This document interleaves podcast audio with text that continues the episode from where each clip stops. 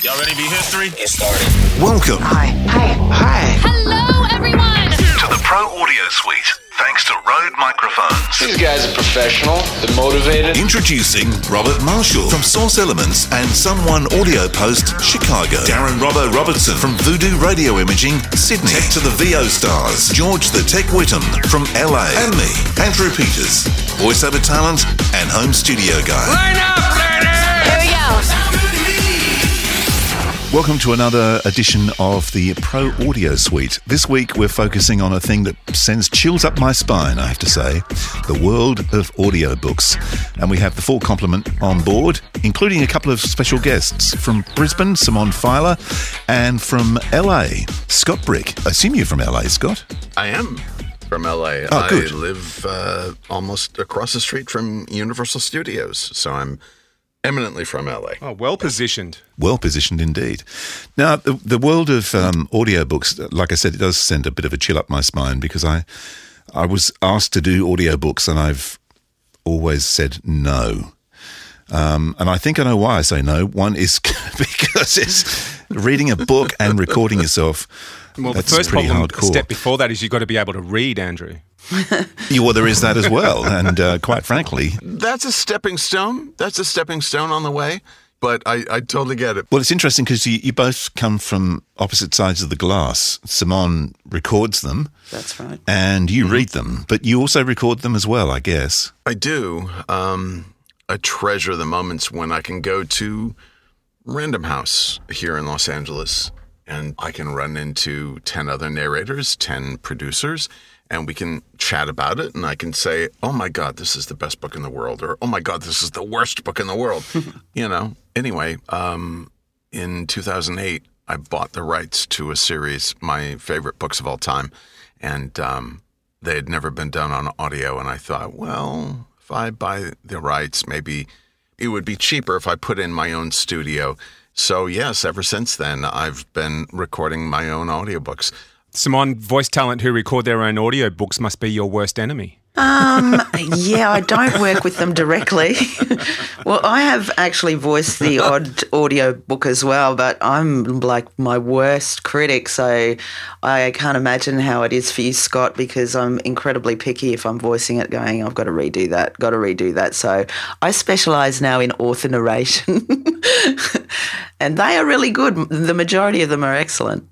You know, yes, I think they get a bad rap. Um, I love listening to authors read their own work, and it's so funny because so many of of, of our colleagues uh, will complain about like, oh God bless it, you know, the these authors wanted to record their own stuff. It's like you know Canadians coming down to America trying to steal our jobs, you know, uh, and I'm like, guys, come on, it's their work.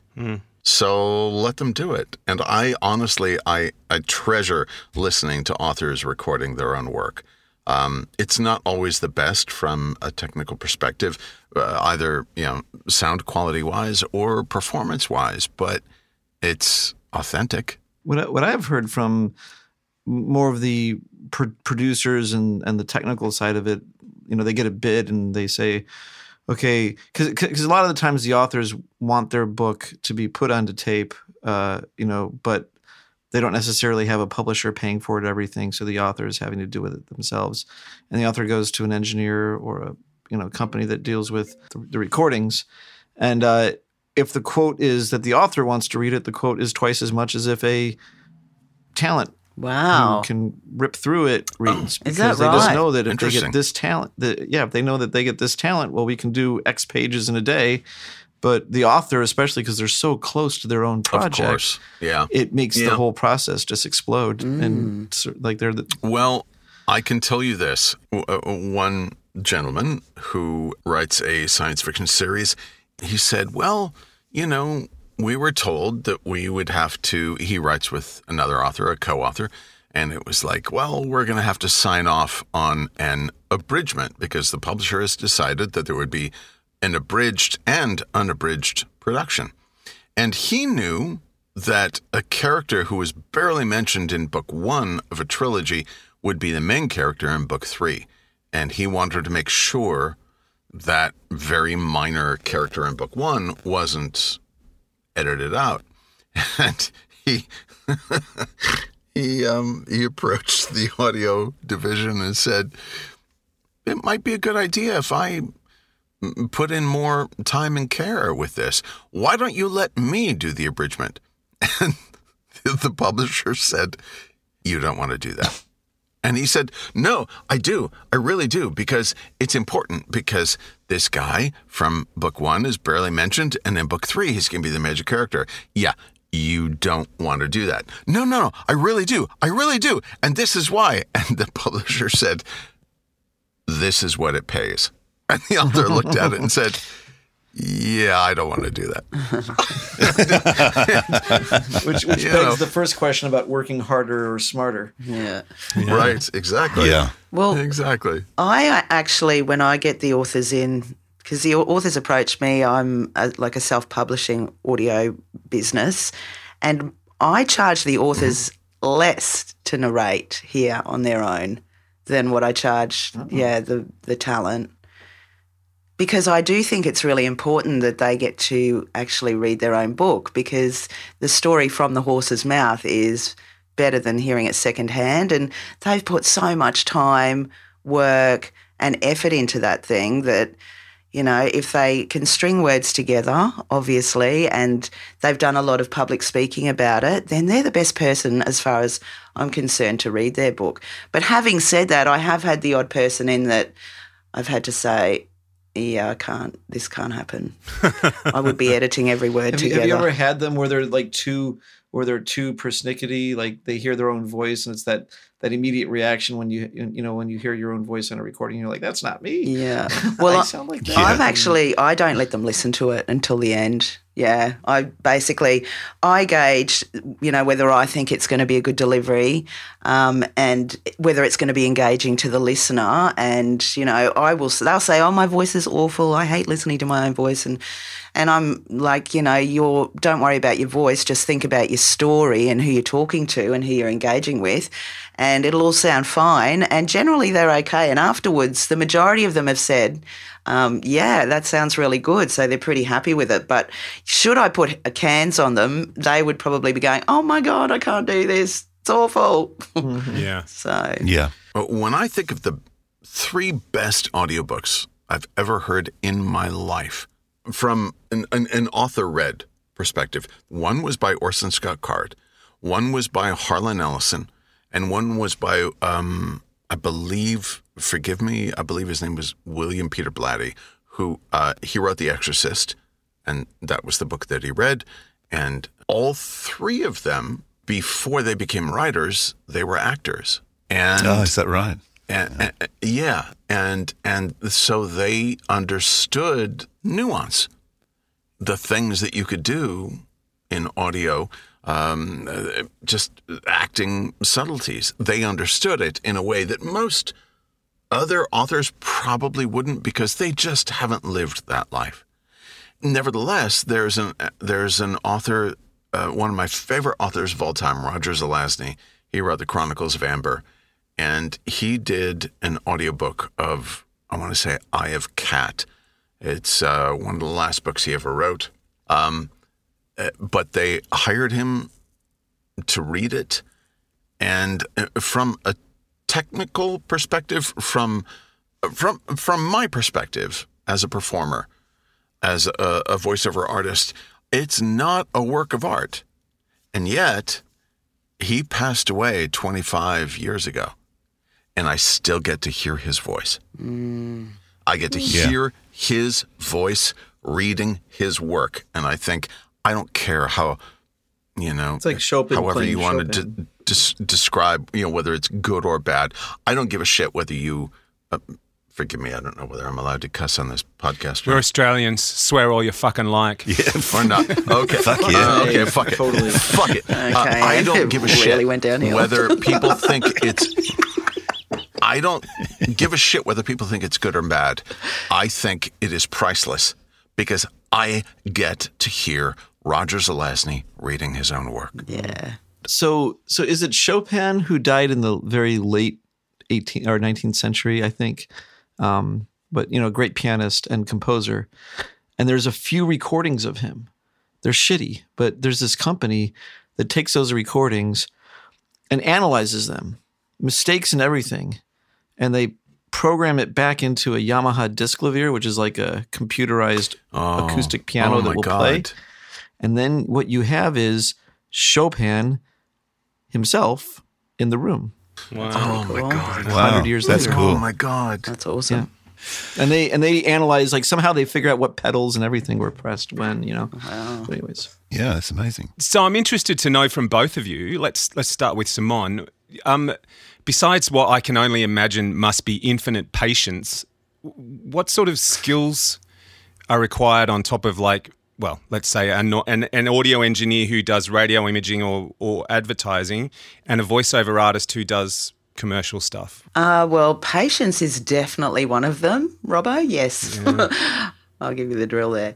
Um, but generally speaking, I guess you maybe not. I mean, really, I guess the difference with a commercial is that you're selling something, whereas with your book, you're you're telling a story. You know what I mean? So it's kind of a little bit different from in that aspect. But recording wise, I don't think it's very very different at all. No. So are you directing talent? Are you directing the talents in the booth, or do they just sit in a corner and record and then you edit? No, I engineer them. So I sit out here, they're in the booth, and then, but I let the tape roll. There's pl- um, places and people, and probably Scott will agree with me that a lot of people drop at it. But because these people aren't used to recording, they, you know, I don't want to put them off when they're on flow, even if they stuff up. So I'll let the tape roll.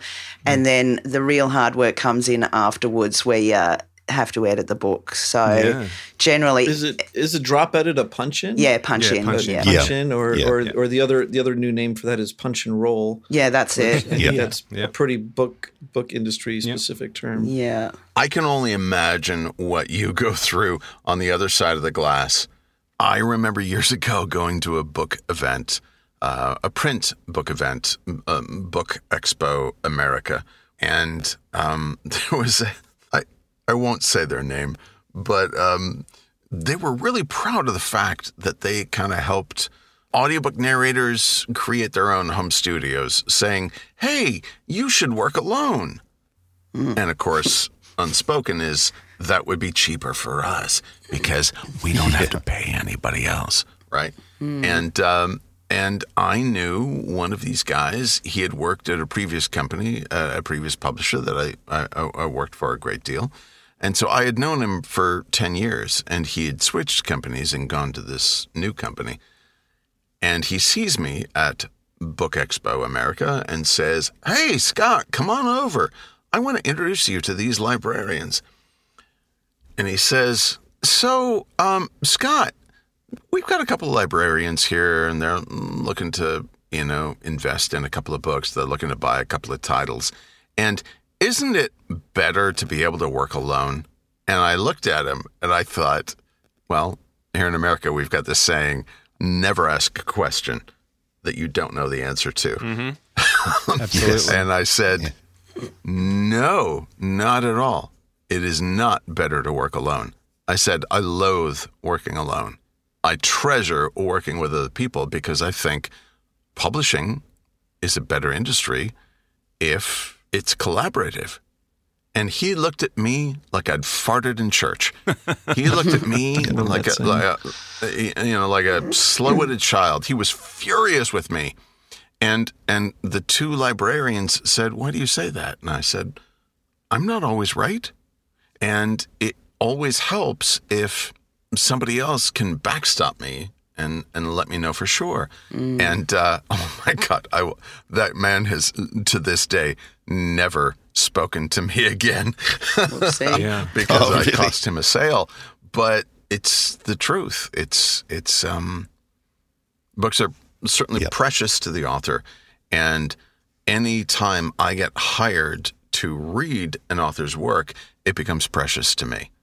So um, the idea that we would have to record it all alone in our own home studios and you know fewer eyes on the prize i, I just i hate that model but that's me I- I'm curious how much you actually get down on tape per day. i love the fact that you use the word for uh, that you use the phrase on tape um, because you know how long has it been since we've actually um, uh, there's there's a Old studio school. in New York Old that- school. uh, right exactly there is a studio in New York on 9th Avenue and I'm forgive me uh, I am forgetting the name of it but It's um, Ninth Avenue Sound. uh, no. Uh, uh, there's a lot of places on 9th Avenue, uh, but this that, that isn't the one. But um, when I went in there, in their lobby, they had a framed razor blade. And, Oh, yeah, yeah, um, yeah. and, and and it has a a uh, a little uh, bronze plaque below it that said introduced 1920, um, retired 1997. yeah. Um, no, uh, but essentially when Pro Tools was introduced, Yeah. and I, and I love that. I respect so much the people who actually edited audiobooks with a razor blade. And, Oh my um, god. Yeah. Oh my God. Right? Yeah, that's a nightmare Right. I'm going to have tonight. I can see I it. don't want to dream of that tonight. Um, Have you ever seen someone running it, like like actually doing the the the editing on like in action? Oh, I, I've seen myself doing it. yeah, I've done it. I've done it for sure. but not audiobooks. That would be such a crazy long time. It takes two hours for me to edit every hour recorded by an author.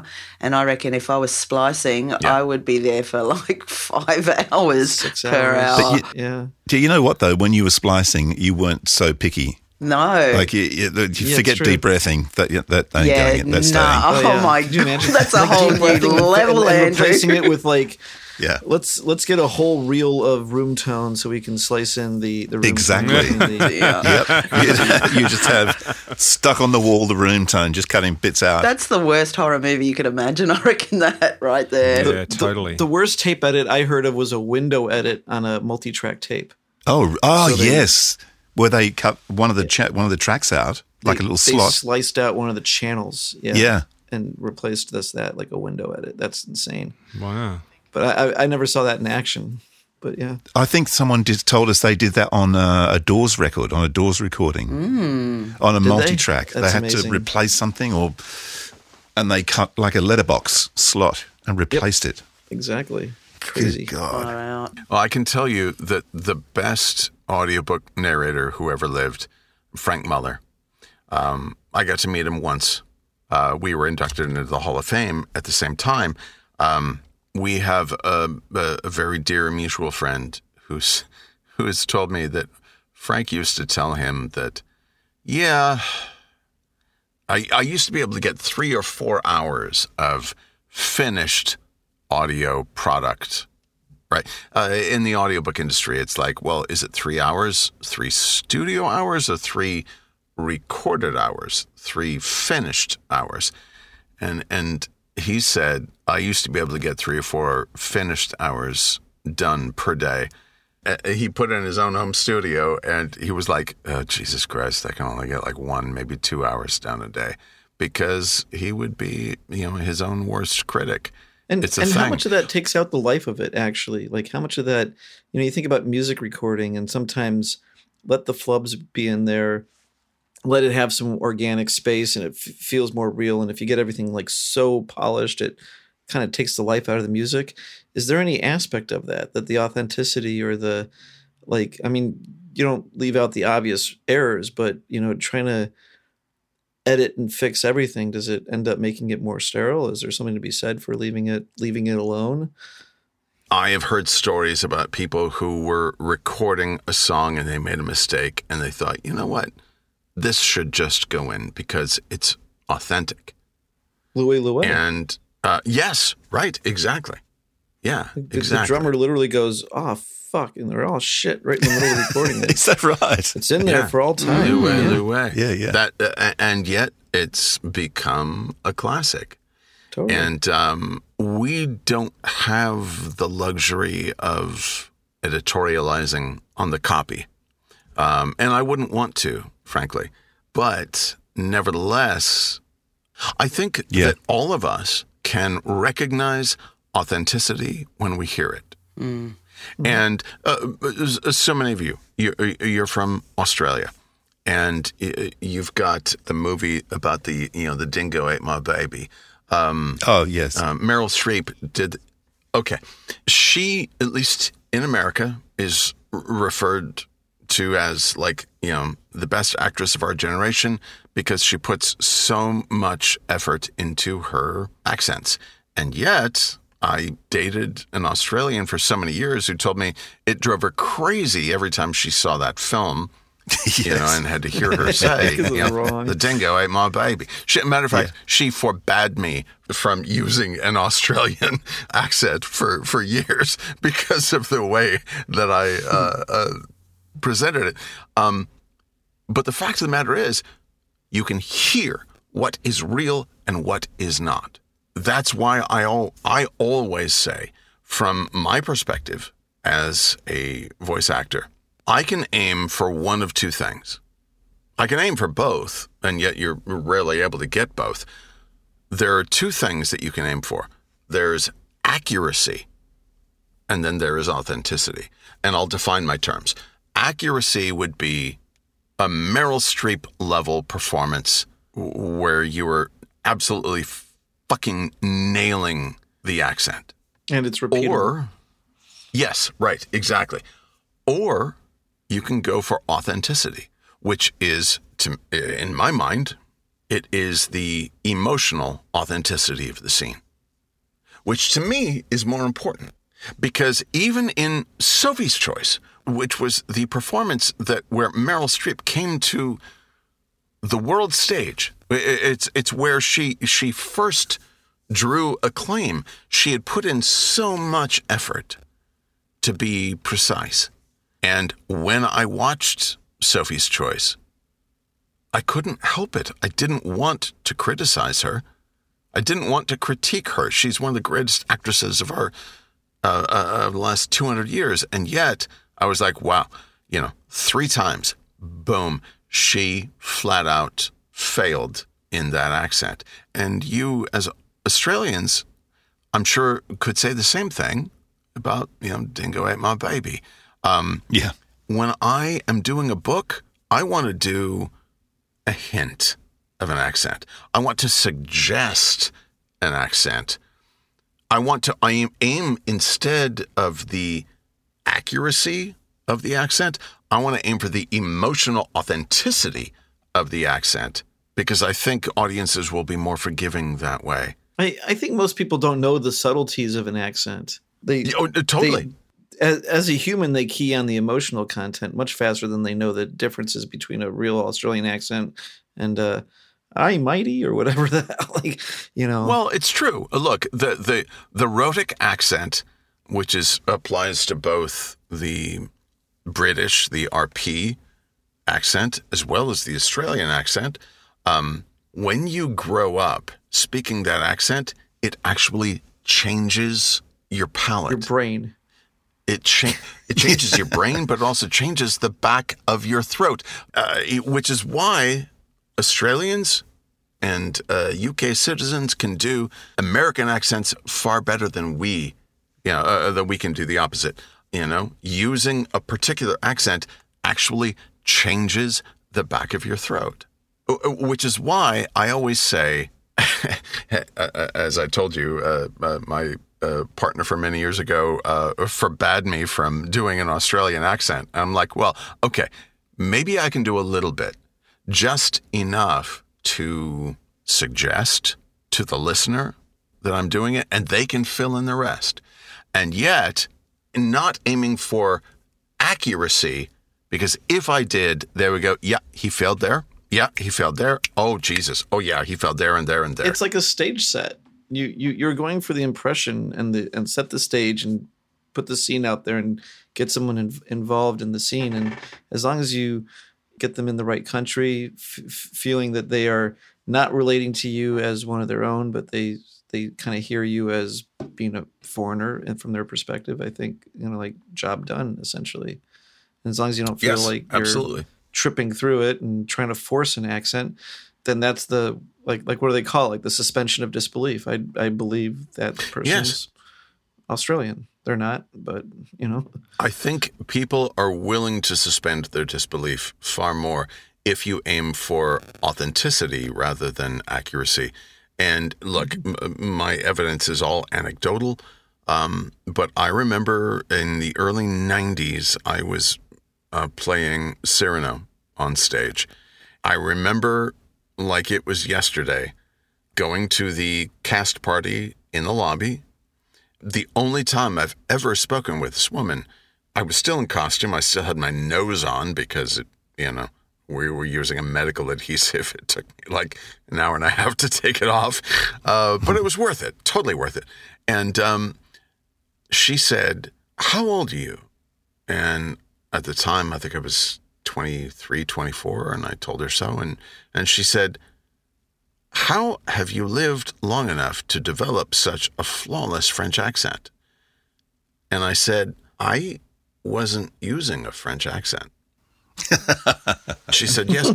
And she said, She said, Yes, you were. And I said, No, I'm the one who was doing it. I'm, I'm, I'm really aware of the fact that I wasn't.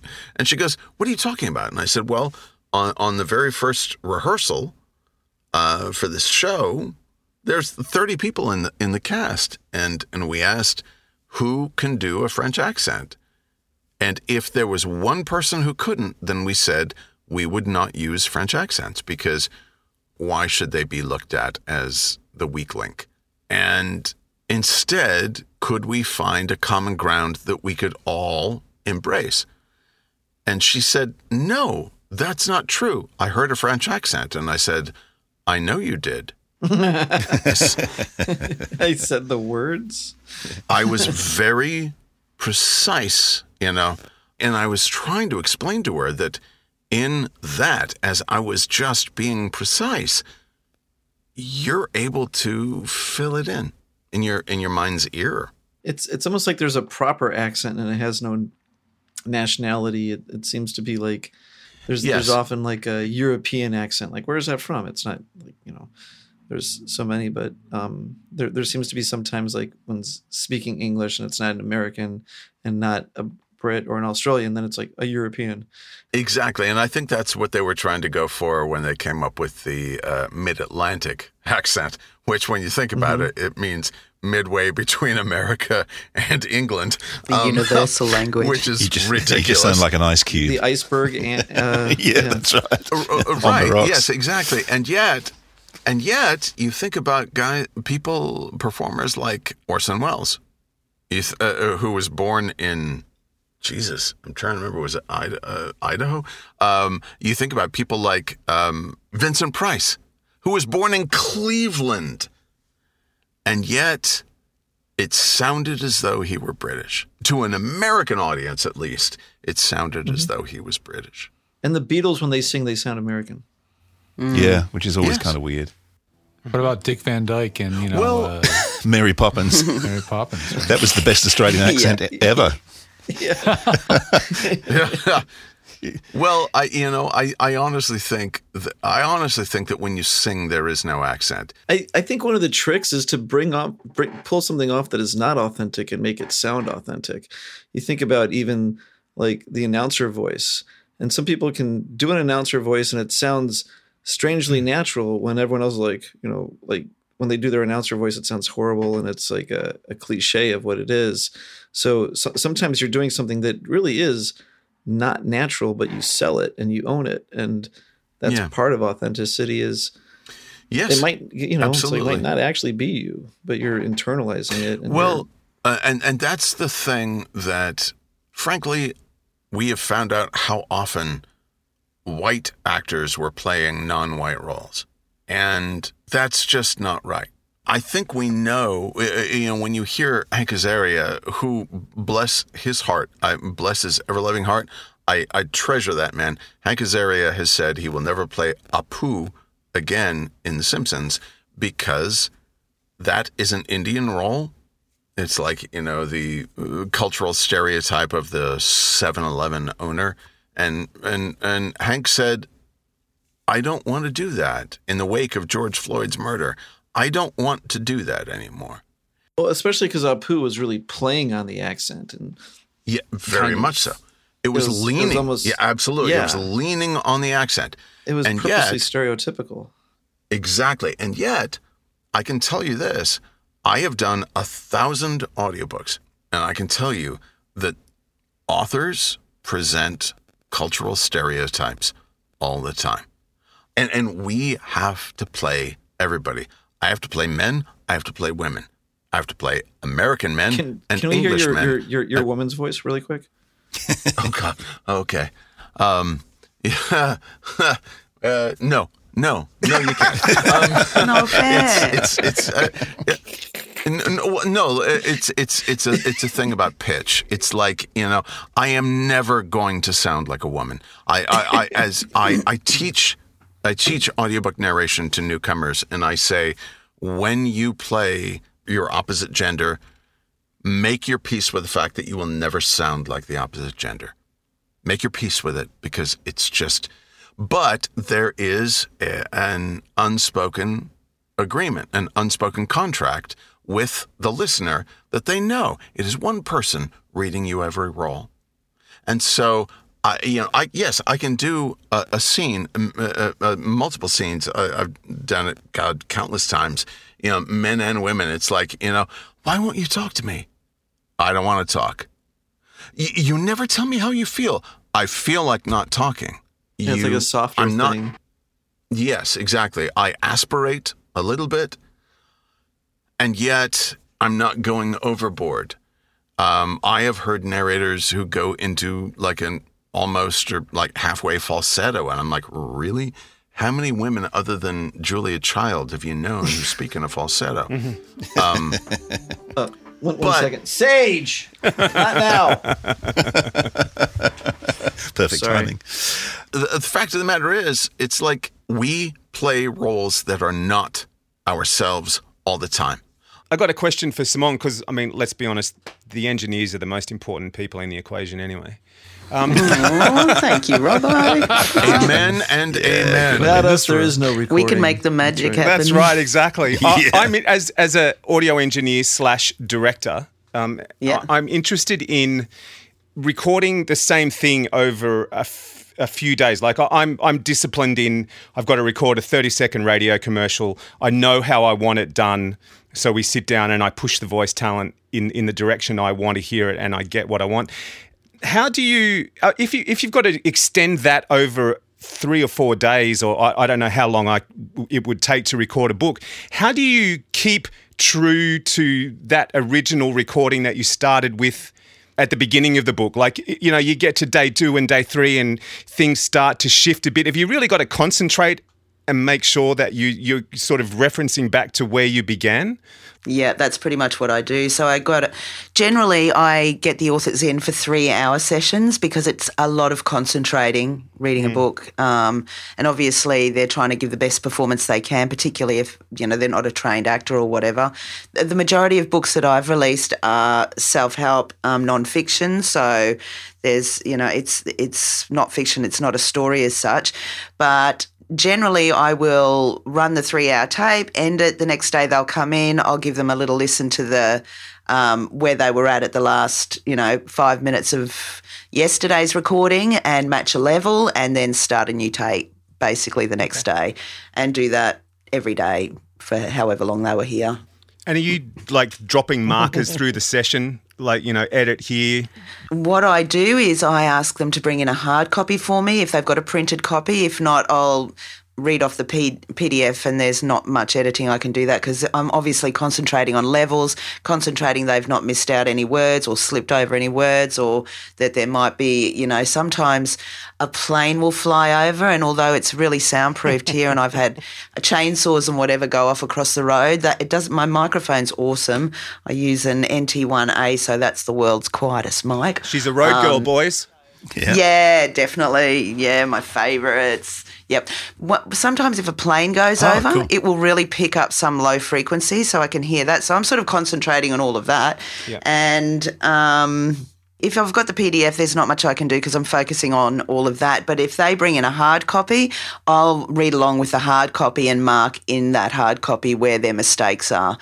Yeah, and then you know if they've made fallen over the same line five times or whatever, I'll just put by five, so I know that I go up a bit in the tape, so I know where that e- edit is. And then generally, yeah, after I've recorded all of it, I will listen to the whole thing after I've edited it um, once again, just to make sure I've got everything out that needs to be out and that everything's in that needs to be in. I guess the good thing about an audiobook is that there's no script changes. yeah, that's very true. That's very true. And they generally, the author, I you know speak with them before we begin and say, now you're obviously understanding what you're reading, that you know you're reading from your scripts. So we're basically going to do this all in one take. If you're in the studio and you think when you're narrating, yeah, I didn't like the way that came out, please tell me and we'll just record it again. If there's words that you trip over or words that we both think that you can't pronounce, be- uh, we'll go on YouTube and find the correct pronunciations. But yeah, we have a conversation to let them know that this is going to just be one go and, and that's the finished product. So if you're not happy with what's coming out, make sure you pull me up and say, let's do that again. so a lot of the stuff you have one take of it. Like like literally, if they read the first paragraph perfectly, you're not going back and That's the first right. paragraph again. Yep. Yep. That paragraph's gone. It's home. Yeah. It's nailed to the wall. Yeah. The other thing that occurs to me sitting here, I mean, we've been sitting here for what, let's say 45 minutes recording this episode. I've shifted in my chair, I've turned around, I've you know stopped to bl- moved away from the mic to blow my nose and come back. I- Do you have to be a bit careful about making sure sonically it sounds the same all the way through, or have you sort of figured out a way to sort of keep them close to being on on mic in the same position? Yeah, pretty much. That's what I sort of focus on that they stay in the same position. Yeah. There will be, there's, yeah, they drink a lot of water in there because a lot of them get a dry mouth. So they'll go run to the toilet and come back. And I'll say, now make sure that you're sitting in the same place. Again, go back, have a quick mm-hmm. check of the level, make sure it's the same. But that's why I like to just focus, you know, primarily on three hours a day because generally, if they haven't drunk too much water, they can hold their concentration, stay where they are. I either get them to stand up if they if they prefer, because obviously you get the best narration using your di- diaphragm standing. But if they want to sit, I'll let them sit and have you know same space, um, same. Uh, uh, distance between the mic and also the iPad, so that and yeah, the same facing way to the microphone. But yeah, that's that's pretty much how it works. How about mic technique? How much is that a thing in the audiobook world? Because you're saying consistency is key, which we we know. How much are you encouraging mic technique in terms of uh, warming up the mic, proximity effect? Um, well, from my point of view, I get them to do some breathing exercises on the way, just so that they open up their diaphragm, deep breathing, and you know probably the acting exercises that Scott probably knows about, where you, you know, blow air through your mouth and get your lips all vibrated up and warm and ready to go. Um, some Trumpet people, players do that too. that, you know, some people, it's ve- Not so much about warming up the voice, but actually, I, mean, I should have used my terms more clearly. Do you encourage people to cozy up to the mic for certain things and back away from the mic for other things, or do you really lock it down? Well, like I said before, I've mainly worked with nonfiction, so that hasn't really sort of been a um, a problem as such. But I have done True. I've done one lady who did a crime fiction actually based here in Logan. It's really really good her story who killed Chloe. But um, yeah, probably with her I did a little bit. You know, I'd get her to come closer to the microphone and move further away when she had different scenarios happening and and different characters. Um, You don't you don't have them on headphone. You you you do not have them on headphones. No, they is don't. my understanding, right? Yeah, that's right. Right. So that's a little bit harder to play the mic when you're not hearing it. But one of the things I was thinking actually for consistency and working with people who are not familiar with microphones, like the last thing you want to use is a shotgun mic because it's very sensitive to the position. But I was I would wonder if actually for authentic, you know, you're talking about authentic this and that. And one of the things is like an Omni sounds much more authentic than a cardioid that has all that proximity effect. And then if you did have an Omni and your booth wasn't bad, you would have probably a very easy time getting a consistent and very neutral sound. Hmm. I'm uh, thinking a headset mic. Actually, I've been Or a headset mic that it just puts the mic there and you can't you can't mess up the hmm. location yeah. of the mic. Why aren't why aren't audiobook Yeah. narrators using headsets? Wow, that's a great idea. You can put the mic in precisely the same place every single time. it's repeatable. The performer can move around more naturally, express. you can pop every P. You can pop. Yeah, that's the biggest problem, hey? The popping. I'm like, Well, turn your head a little bit, turn your head a little bit. No, exactly. That, I goes can't. away. The microphone stays there on the Yeah. headset. mic. if you if you if you put that boom that that headset mic boom in the right below, spot, yeah. you won't pop the P's ever. You'll never That's have true. to fix a pop ever again. And Pirate um, Pete's Pizza Picnic. It seems damn obvious to me. and I mean, I've and set what them is up. that microphone? That headset mic is probably an Omni. Well, they have them in both. You can get Omni and Cardioid, but uh, mostly Omni. Um, Scott, how about you? For since you're doing a lot of other character and fiction roles and stuff, are, are you playing the mic much, or do you pretty much lock it down? I find myself moving into and out of the mic all the freaking time, constantly throughout my workday, because the closer you get, it's the proximity effect. And uh, from an audiobook standpoint, an audiobook listener standpoint, it's a game changer. Um, most of you, I would imagine, think about seeing stage productions when you're, you know, maybe 100 feet, 100 yards away from the stage. But then you also have people who are used to watching on TV who are no more than six feet away from the performer. When you're doing an audiobook, it's six inches away.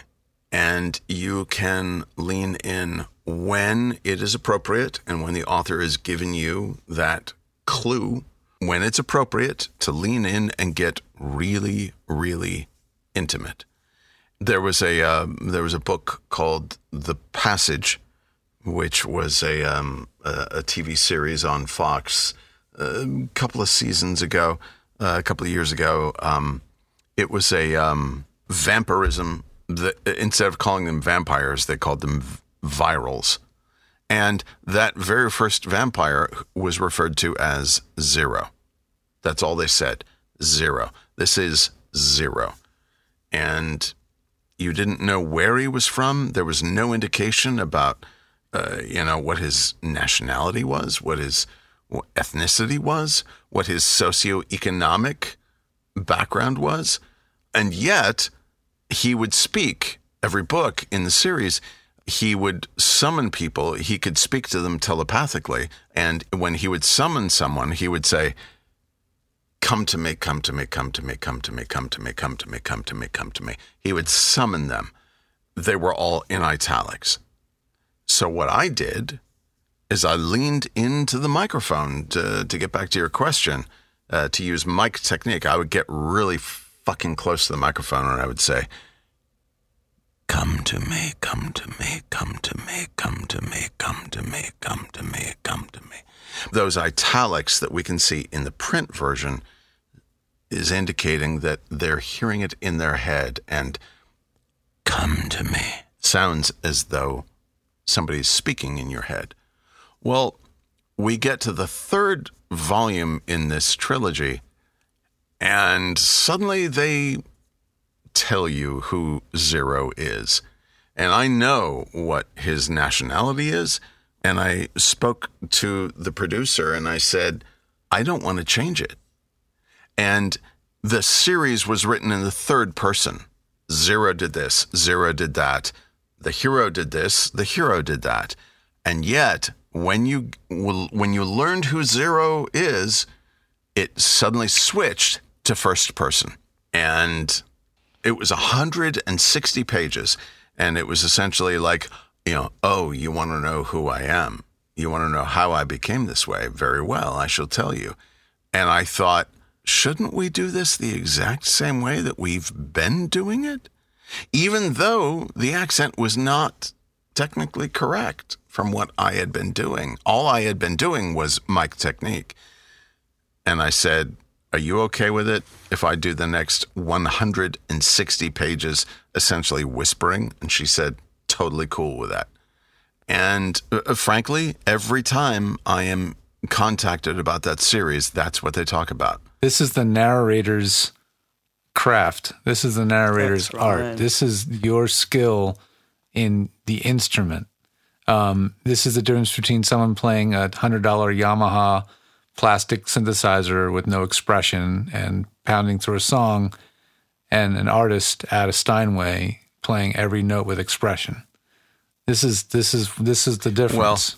well, when you hire an artist. You know, yeah. So my takeaway is the headset mic is a fantastic solution for an author or the uninitiated or the inexperienced. Mm-hmm.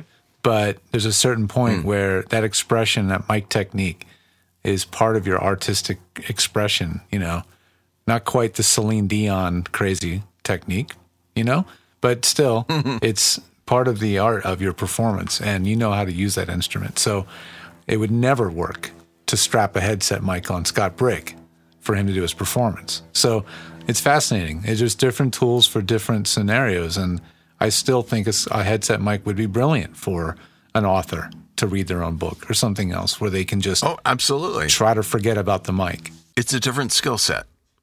You know, I grew up as a performer. Most authors don't. That's right. They're the writers. Yeah. Let's let's throw it back to you. I, the other thing I'm interested in is deliverables. How, how do you deliver these things? What format? On a reel. On a reel. It's funny you Some poor bastard's got to of my sit there and digitize the whole thing again. Yeah. Yeah, well, you I give it to the author um, on USB, so they've got a hard copy. Um, and yeah, I use a platform to upload it to Audible, Amazon, iTunes, and pretty much every online retailer for audiobooks globally. So, is there a how it standard loudness and all that sort of stuff though that you've got to deliver?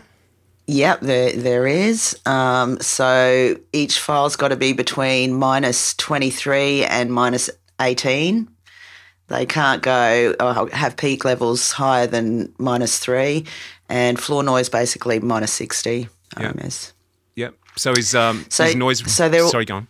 Sorry. No, I was going to say they've um, you generally um, save them uh, 192 bit, um, higher if you want in MP3, constant bit rate. They've got to be yeah 44.1 kilohertz. So That's so that's so interesting that it's 44.1 for audiobooks Yeah, it is, isn't it? because it goes back to CDs. Yeah. Yeah. And is noise reduction your friend in that case with the noise floor? yeah, noise reduction is my friend. I um, especially in the cleanup, I will reduce the hum and hiss out of yeah, out of the audio. Have you got a go-to plugin? Um, I use NCH. That's an Aussie program, so um, or Aussie software rather. It was Yeah. started in Canberra by uh, what was it? And Peter Lip- Lupton, I think his name was. But yeah, that's got it's that's worked really well for me. So they've got WavePad and MixPad that I use, but I think they do video stuff and other bits and pieces. So I generally record on the WavePad, um, record um, like I said, just straight. Then I will. I don't generally put any special EQ over it. I just put their um, hum and hiss denoiser, and then I go through afterwards then and listen, obviously, and take out any other extraneous sounds that I can hear. You know, whether they're breaths or whatever. And yeah, generally silence is my best friend. If I'm having dramas with it, I'll just highlight it and silence it. Yeah. The bits in between, if you know what I mean. Yep. That's interesting because I I've got uh, two files of room noise. So I just shut the booth door, hit record, which I've kept, and uh, so when I'm doing an edit and I have to take something out, but I need to fill the gap, I'll just grab a piece of room noise and drop yeah, it in. right. You can go either way. I guess with the, the, the place that I use to upload it, they've, I've always just used silence, so that's worked for me. It's probably quicker. Yep. Yeah, it's you- about two you- less Yeah, Do you take breaths out or do you leave breaths in? I, t- I yeah, I try and de-breath a whole lot. Really? So you- God, you you're brave. Yep. yeah, it's a pretty big task. But it sounds beautiful. I mean, you know, working as a producer, you want you want the best audio that you can possibly get. So obviously, you, the more time you put into it, the best, it, the better it's going to come out. You know what I mean? Hmm. I, I think the breath comes into an authenticity thing. Like for instance, when I record a spot sometimes and it's not an announcer, uh-huh. I always de-breath the announcer. But if it's a character, sometimes the breath, the exhale, that's part of the delivery. That's Yeah. part of the emotion. Yeah. Yeah, Ma- yeah, maybe in a in a fiction. Yeah, I, I'm with Yeah. you, Simone. Yeah. I think you're right. Yes. Probably. In fiction, yes. Yeah, definitely in fiction. I I certainly left more breaths, and yeah, they're needed for the character references. I think in that one um, fiction one I did rather the non-fictions, and particularly I don't know whether it's the author narrating them. It just sounds much cleaner with the breaths out because they don't know how to breathe. You know what I mean? They're not trained to. I was gonna say it's like turn turn away from the mic and, and you don't have Yeah. to like That's right. you know That's another prime difference, right? Yeah, between the the narrator's art and the inexperienced Yeah. uh, is is breath control. It's a huge deal. Yeah. I mean, Yeah. Uh, Scott's doing it constantly, just as part of the performance. It's you wouldn't dream of de-breathing, you know, a performance from Scott. I don't think. I mean, unless there was something really out of place, but uh, it's it's a very different Well, thing. It's very interesting. I've had I've had people de-breath me all the time, um, but I I do my best to even when I'm doing like you know the punch and roll. What I typically do is if okay if I'm going to shut down recording and I'm going to start again, I put it a fraction of an inch next to the beginning of the sentence that I was going to say. Then I come in and I try to match the intensity you read along with yourself, right? the pitch. Yeah, right. Yes, exactly. I, I've got like a three second playback in Pro Tools. And when I do that, the next time I make a mistake, I shut down recording and I go back to that edit section, you know, where I punched in the last time. And I, I edit it out because I think, you know, sometimes when you say, don't do that, you know, it's, it's the, it's the inhalation before you say don't do that that is equally as important as the line Yeah. don't do that um, and so i do my best to preserve that but uh, frankly uh, to be honest i i work almost exclusively with uh, with editors uh, who know my preferences and every single person who performs their job doing an audiobook um, is an artist. I, I, I always say I know just enough about audio to be dangerous. But the fact of the matter is, uh, the fact of the matter is, I want to hire people who are artists. In Scott, I can't her be the only one listening who's shocked to hear you say the word hire, that you're hiring anybody. Well, is So that you're just because of the rates, or, or or why is that? No, Like- no, like- I'm surprised that you're the producer. Oh, God, you're no. bas- when you say you're hiring others, you sir are the producer. Mm. Is that is that what's happening here? Yes, uh, totally. There's a marvelous uh, um, company person that I work with, Steven Jay Cohen. He uh, Spoken Realms. Uh, he is a narrator as well as a tech guru, and he has a staff, and he understands both sides of it. I, I hope it's okay to say this. I, I want to say he's like seventy five dollars per finished hour. So when somebody calls me, uh, emails me, and says, "Hey, I want you to do my audiobook," uh, again, not to get into rates, but like, okay, well, if my rate was, let's say, four hundred dollars, okay, you're going to pay me four hundred dollars to narrate this book. I would say, and that's of course four hundred dollars per finished hour, um, not studio hour. I would say, okay, well then you're going to pay me four hundred and seventy-five dollars per finished hour because I need to hire Steven Jay Cohen to do that work for me. What's interesting is you're being hired in that capacity, not as a just a narrator. You're being hired as the narrator slash producer. or engineer, maybe. Yeah. If he's sending it to a engineer, right. producer after. Exactly. Look, I know how to turn Pro Tools on. I know how to turn Pro Tools off. I, I I've never been able to turn Pro Tools off because it crashes.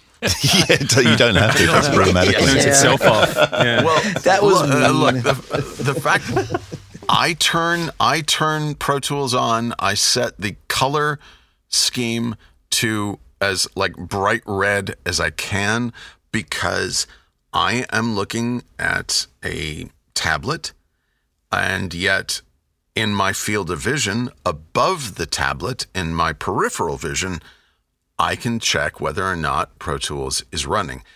That's all I want to do. I don't want to do anything more than that. I want to hire somebody who does the cover artwork. I want to do that and feel as though I am contributing to society. I am helping them pay for their medical insurance. It's a thing. It's about being of service to others and what you what you're really good at. That's what you should help people, you know, with. And whatever that you're not so good at, you should find other people that are really good at that to allow them Amen. to serve Uh, look, uh, I definitely agree. from from my church going days amen and amen i can tell you this W- what i do is if you can hear this i've got a tally clicker that's how i work now when i make a mistake my engineer knows to go back and clean up the clicks but i can still remain in the emotional state where i was when I was crying at the end of Somewhere in Time. I'm going to get myself a clicker. What a good idea. Dog training clickers work too. Well, uh, AP, given the length of this record session, we might have to hire someone to edit this episode. yeah. yes, exactly. Thanks not. Simone, it's over to you. Already back's not. And Robbo, I want every breath taken out. yes. I, I, I talk too fucking much. Yeah, that's, that's why. There's highlight and delete. I got it. Yeah, exactly. Do have a, an idea though. Talking about audiobooks, get a pop guard with uh the print of an ear on it. Whispering into someone's ear, is that talking saying? straight into someone's Ear. ear. Whispering sweet Look, here you go, Andrew. That's Yeah. Don't steal it. Oh, It's mine. What a, mar- what a marvelous, You're right. what a marvelous idea. that's a mar- that's a marvelous idea. Yeah. Seriously, it is. That's an absolutely marvelous idea. I, I think before we go, uh, you should both give yourselves a plug. Simone, in Australia, you're the go to. Uh, Yes, Where do people you. find you? What do you do? I'm at brisbaneaudiobookproduction.com. You can also actually find me. I've just opened up a branch in Melbourne. So melbourneaudiobookproduction.com or you can look up uh, audiobookaustralia.com and you'll find me. You're very put you in touch with multi-talented. You someone. can be in two cities at once. Yeah, well, I've got some good guys working in Melbourne. So Who's doing your Melbourne stuff? um, a chap called, he's not actually in radio, he's just come out of um, doing the course here in Brisbane through the AE, what's it called? The Oh, SEA or something. ASEA, that's it, yeah. Yeah. So his name's Adam Shaw, but he's done a really good job editing some of my books so far. So we're moving on and opening up something in Melbourne. Lovely. I was going to ask if you ever deal with remote recordings. Are they all in booth, like in person? No, I have. I've done one remote recording. The lady was in Tasmania, so she was basically sitting in her walk-in wardrobe and amongst her clothes, and she recorded it that way. So then sent me through the audio, and I cleaned it up and edited that thing. Wow. So that was a bit tricky. A couple of times I had to say to her, "Look, you're not sitting in the same situation, same position as what you were. You sound too far away from the mic that you were in the first, you know, three-hour session." Um, but we we got there, and yeah, wasn't too hard. Although I, you know, it I would not say, "Yeah, can I do those all the time?" Just quietly. Sure. Yeah. They're pretty tricky because obviously there's a lot to think about for the author that's narrating them, more so than just standing in a booth with someone that can say, okay, it's all under control. You just have to read. Yeah. You know, you have to send them a kit or something, or yeah, there's a lot to do. Also, Scott Brick, um, I'm assuming you have multiple agents that look after you. I do. Uh, uh, multiple agents. There's um, uh, uh, Abrams artists who look after me in multiple cities. Yes, LA. Abrams. Yes, I, I know Abrams well. I used to yes. visit Neil on the odd occasion I was in New York. Uh, they have treated me so well. I told them, I told them that my uh, one of my goals in life was to work for PBS because I am I, I, I'm a member of the very first generation that ever watched Sesame Street on PBS, and um, it was very cool. Uh, it was about six months ago. They said, uh, "Yeah, we've been pitching you to uh, uh, PBS, and they said they want you to audition for this." And I auditioned, and they said, "We love your audition. We're going to cast somebody else. We're going to keep you in mind." And I said, "Ah, fuck." Uh, pardon my French. And they said, um, "That's okay. Um, you didn't book the job, but you booked the room." They really, And, and I think that for any voice actor, that is just something to keep in mind. Uh, you may not book the job, but if you book the room, by which I mean make an impression on the people who are casting that job, they will keep you in mind.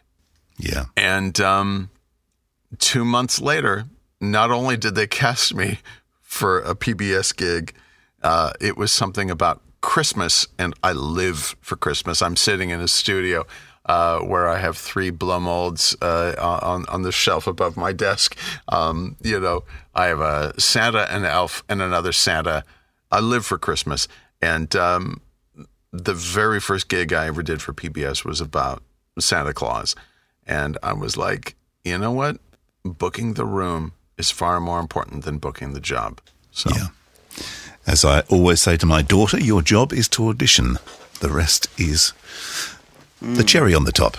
Yep. Yeah. it's Beautiful. true. I mean, look, uh, uh, look. You know, we've we've got the uh, everybody everybody has a demo, right? Yeah. Well, what's the root word of demo? It's demonstrate. Demonstration. Yeah. Your job is to demonstrate who you are. These are my skills. This is who I am. Our job in, in, in many ways is to just let all of the casting people in the industry get to know who we are and what we would be most appropriate for. And in this case, it was Christmas. So, you know, Ho, ho, ho. Absolutely. ho, ho, ho. Ho, ho, ho. Yes, indeed. Well, on that note, um, we have created our very own uh, first edition, which is now available on Audible. Um, so uh, thank you, Simone Feiler. And thank you, Scott Brick. Well, that was fun. Is it over? The Pro Audio Suite recorded using Rode NTG5s and Source Connect. Edited by Andrew Peters and mixed by Voodoo Radio Imaging. With tech forget to subscribe to the show and join in the conversation on our Facebook group. To leave a comment, suggest a topic, or just say g'day, drop us a note at our website, proaudiosuite.com. Can you? I- I'm going to get everybody to start rolling then. I'm so glad I recorded this whole thing. I have no idea what I'll do with it, but it's it's been highly entertaining. That's funny. I've been thinking about doing a blog about the setup for this. Recording this You podcast, should. and Definitely it's like, should. Jesus Christ, do I want to do it now? Okay, are you? Am I still? Am I coming through? I'm still not getting you on Source Connect. press too many buttons. Sausage fingers. You go to press one button, you press three. Uh, all right. Yeah. Should we get this done? Cool. Let's shall. All right. Just put the mic a fist width from your mouth, Scott. Eat the mic. Put some ketchup on it, you know. Just yeah, put some Vegemite on it, right? That's what you- go. exactly. Vegemite. I Yeah. tell you what, I drove past the Vegemite plant. Yes. Did you die? I do that on the way to Melbourne whenever I go in. I don't know that I've ever needed to vomit more. Uh, I'm an American. I don't get the Vegemite thing. It's an I get- acquired I- I taste. understand why. Uh, so is beer. So is bourbon. Um, I acquired both of those. I'm sure if I spent more time down under, I, I I would as well. But I I drove past and I thought, oh my god, I think I just threw up on my mouth. yeah, that's the one. The the only thing I haven't figured out is what's worse, Vegemite the- or Marmite. I, Exactly. I think Aussies like it because we're all sort of force fed it since birth, basically. Yeah. I actually, I, I like it. I, I like it. Yeah. I hate the smell of that factory, though. The factory's a Is killer. it? The wet cardboard and poo. that's kind of Oh, weird. we That's- eat that shit. okay. My my friend left- described it as what's left at the bottom of a barrel after you're done brewing beer. I remember Mikey Yeah. Robins filling in on the breakfast show at a radio station I was working at once, and he had um, Melissa Etheridge in the studio, and he gave us some Vegemite on toast to taste. And the first words out of her mouth was, "Oh, it tastes like a cat's bum." The Oh. first words out of Mikey's you know? mouth were, "How do you know?" Yeah. Somebody bring me some water. That's right, exactly. That's right. Meow. Yeah. Yeah. All right. Are we ready? I am. Yep. Ready to rock and roll. Everyone Snap. rolling? Yeah, why not? Just for the hell of it. Three.